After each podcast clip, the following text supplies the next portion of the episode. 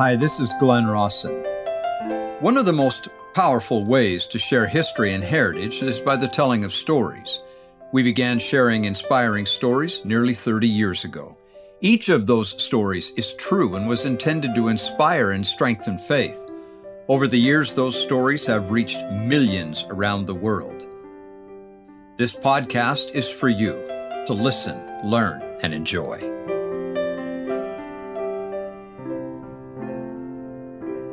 This is one of the stories we talked about there in Iowa. I'll set it up this way. Of all the stories in church history, this is one of the most meaningful to me personally. The Lord once said to Noah, Remember this? My spirit shall not always strive with man. Yet his day shall be 120 years, and if men do not repent, I will send in the floods upon them. Remember that? Now, that's a remarkable and telling statement. At one and the same moment, it's a stern warning, but it's also a source of comfort. The Lord gave them 120 years to get their act together. The scriptures say that the Lord and His Spirit will strive with us. The meaning of that? He does not give up on you that easily. May I illustrate? Oliver Cowdery was a man highly favored of the Lord. He was granted a vision of the Lord to know what, that the Book of Mormon was true, even before he met Joseph Smith. He wrote nearly the entire Book of Mormon as it fell from the lips of the prophet. He received the lesser priesthood under the hand of John the Baptist and the greater priesthood from Peter, James, and John he saw in vision the glories these two priesthoods would work down through the times. He was the first man baptized for the remission of sins in this dispensation and was the second elder of the church. He stood in the presence of the Lord Jesus Christ in the Kirtland Temple and with Joseph received the keys of the kingdom from Moses, Elias, and Elijah. But then in 1838, Oliver became angry with certain church leaders and with the way the church was being governed in temporal affairs. And he was angered because of what he considered the unjust behavior of certain officers. He was called before the High Council to answer a number of charges against him on the basis of principle and pride. Oliver refused to appear and was subsequently, April 1838, excommunicated from the church. It's telling that at that critical moment, other men angry with the church, some apostates, some just the church's enemies, then, at that moment of most disgruntlement, approached Oliver and asked him candidly, Now, tell us the truth. Did you really see the angel? Are those plates from God? Tell us the truth. To their surprise, Oliver affirmed that the testimony written in the Book of Mormon was true. Oliver may have been angry, but he was not an apostate. Indeed, Phineas Young, Brigham's brother and Oliver's brother in law, said of Oliver, his heart is still with his old friends. For ten and a half years, Oliver was outside the church. He practiced law in Ohio as the church moved on and went west without him. He maintained favorable relations with friends in the church and strove, this is important, strove diligently to maintain a reputation worthy of what he had witnessed. He would let no one tarnish that reputation because it would reflect on his testimony of the Book of Mormon. As time progressed, Oliver's heart began to soften. He spoke in his correspondence of being the oldest member of the church and of returning to the church and going west. Finally, October 27th, 1848, Oliver and his family rode into a clearing near Kanesville, Iowa, in the middle of a church meeting. Orson Hyde was speaking. Orson is reported to have stopped, recognized Oliver, came down off the stand, and brought Oliver to the front and invited him to speak to the congregation. It is reported by witnesses that with great emotion, Oliver took the pulpit and spoke to the largest audience he had ever addressed. He bore a powerful and compelling witness of what he knew of a certainty. He said this in part. Friends and brethren, my name is Cowdery, Oliver Cowdery. In the early history of this church, I stood identified with her and one in her councils. True it is that the gifts and callings of God are without repentance. Not because I was better than the rest of mankind was I called, but to fulfill the purposes of God, as He called me to a high and holy calling. I wrote with my own pen the entire Book of Mormon, save a few pages, as it fell from the lips of the prophet Joseph Smith, as he translated it by the gift and power of God by the means of the Urim Thummim, or as it is also called by that book, Holy Interpreters. I beheld with my eyes and handled with my hands the gold plates from which it was transcribed. I also saw with my eyes and handled with my hands the holy interpreters. That book is true. Sidney Rigdon did not write it. Mr. Spaulding did not write it. I wrote it myself as it fell from the lips of the prophet.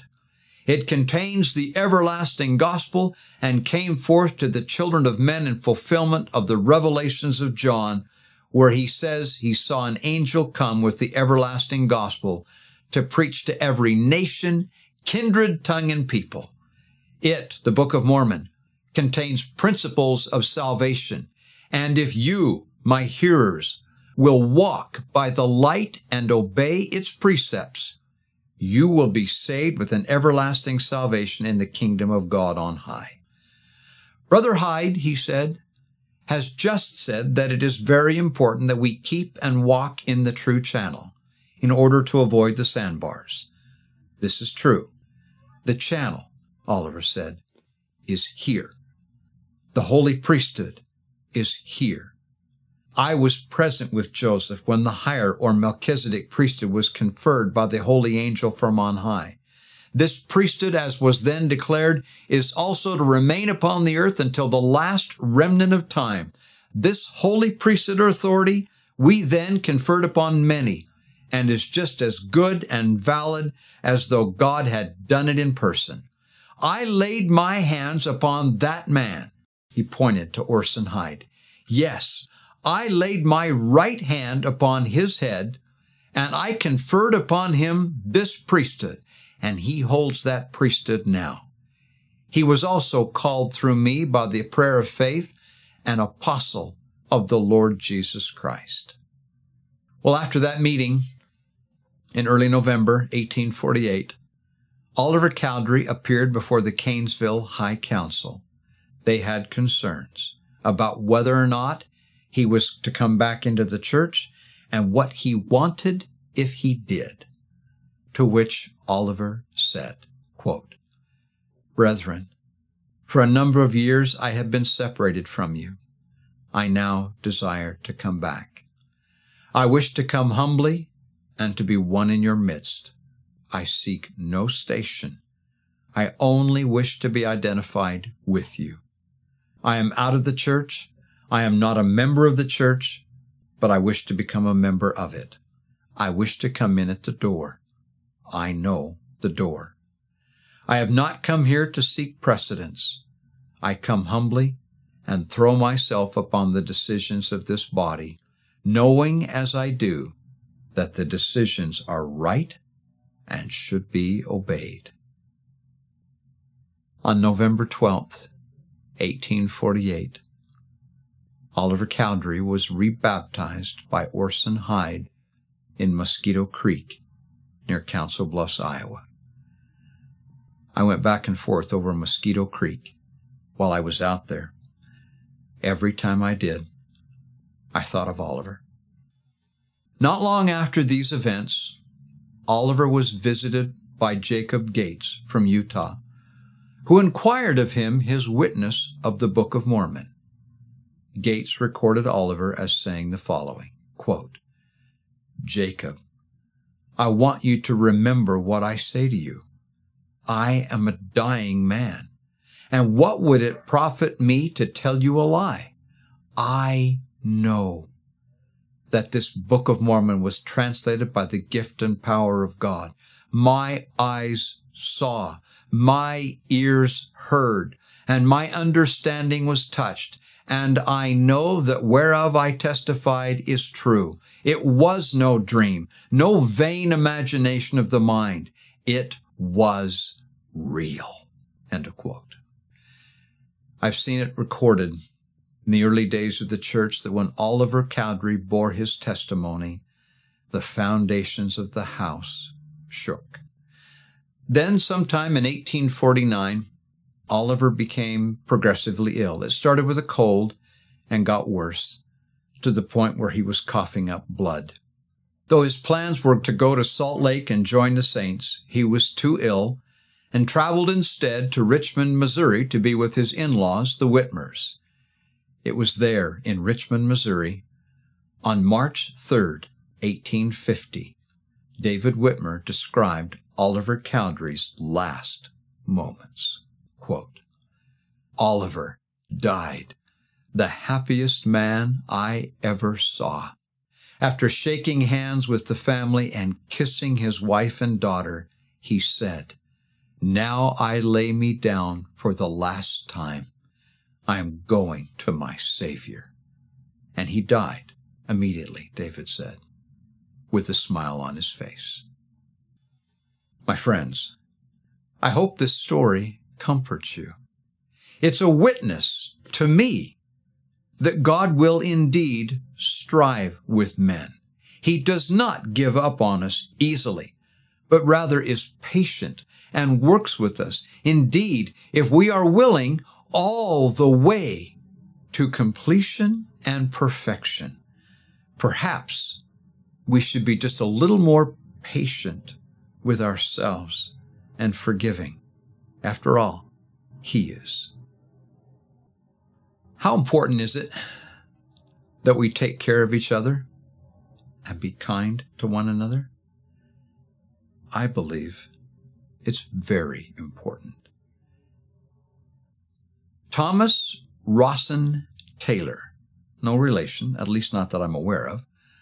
Thomas Rawson Taylor was born May 9th, 1807, in Ossett, near Wakefield, England, the son of the Reverend Thomas Taylor. When Thomas came of age, he pursued the occupation of a merchant and then a printer, but a desire to serve God overwhelmed all else, and at the age of 18, he began to study for the ministry. On one occasion, while passing through the village of Sheffield, he was invited to preach at a local chapel. Now, mind you, he's a minister in training, he's a student. But nonetheless, he filled the pulpit and preached a sermon titled To the Young, which was so well received that Thomas was invited back again, and then again, and then again. It was hoped by the congregants that the young student would become their permanent pastor. He was subsequently appointed in July 1830. And immediately, Thomas Rawson Taylor distinguished himself, not only for his articulate ability to preach and connect with his people, but also for his undying love and devotion to those he served. He was there in their hour of need. In December 1830, he stood before his congregation and reportedly preached a sermon so affecting that nearly the whole assembly was melted to tears. However, within a month, Thomas Rawson Taylor was taken ill with tuberculosis and forced to resign his post as pastor. After a period of some recovery, he then accepted a post as tutor at his old alma mater, But again, he couldn't do it. Illness forced him to resign. It's interesting that he was again traveling at Christmas time from Sheffield to Nottingham, where he was again invited to preach at his old pulpit. He did so twice, and shortly after caught a severe cold. That cold took his life.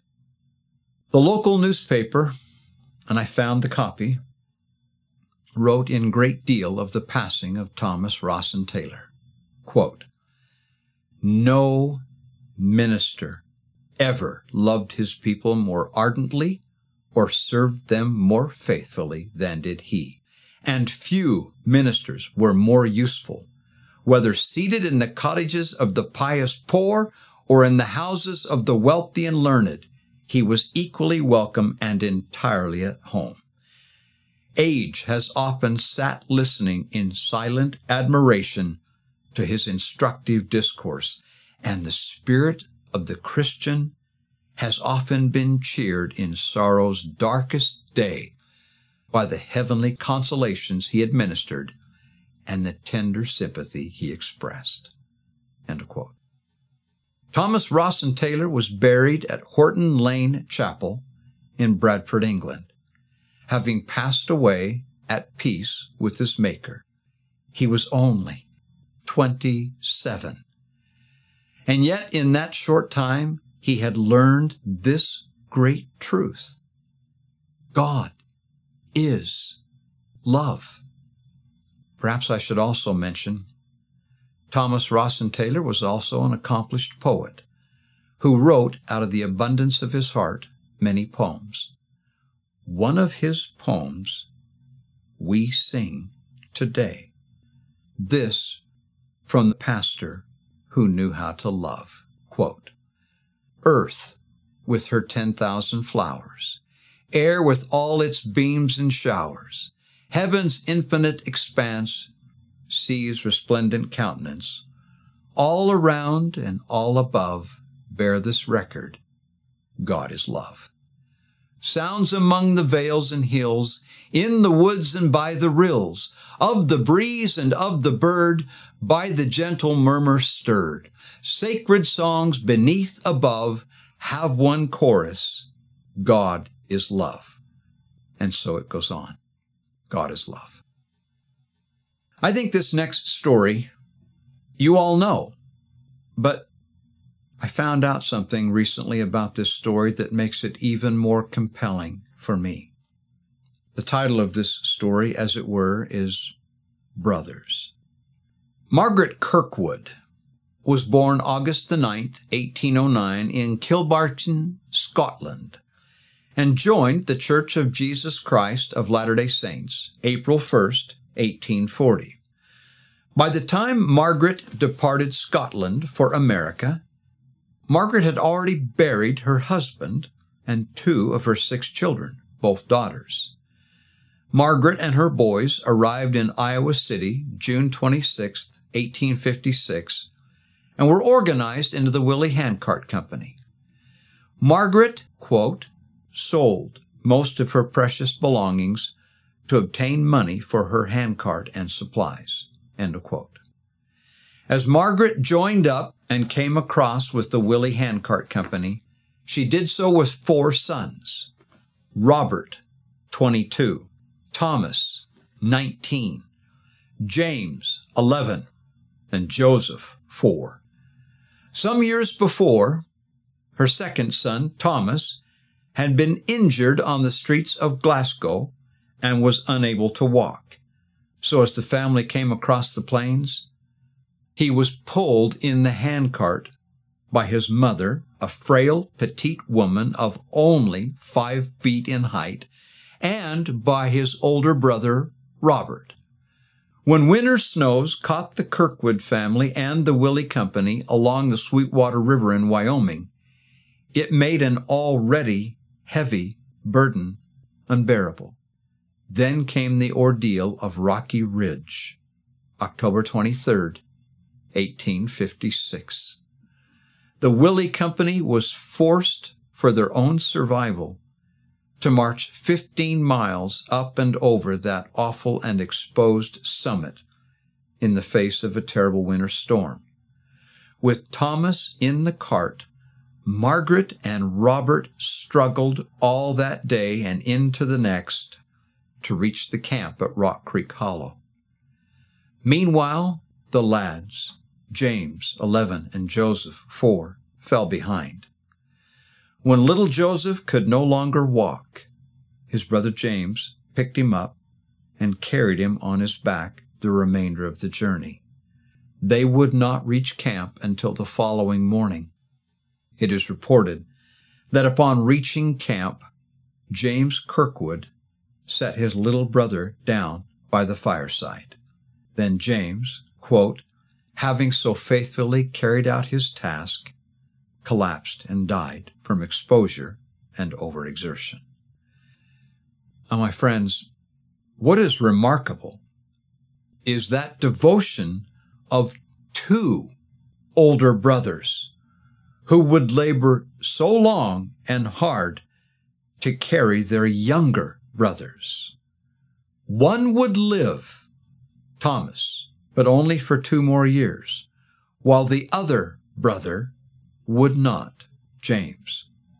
But they live on in cherished pioneer remembrance. And I can't help but think two brothers who carried their younger brothers. Where did they learn such a thing? This was a mother who somehow, in some way, taught her children to take care of each other to the last extreme. And one more thing that is not generally recited.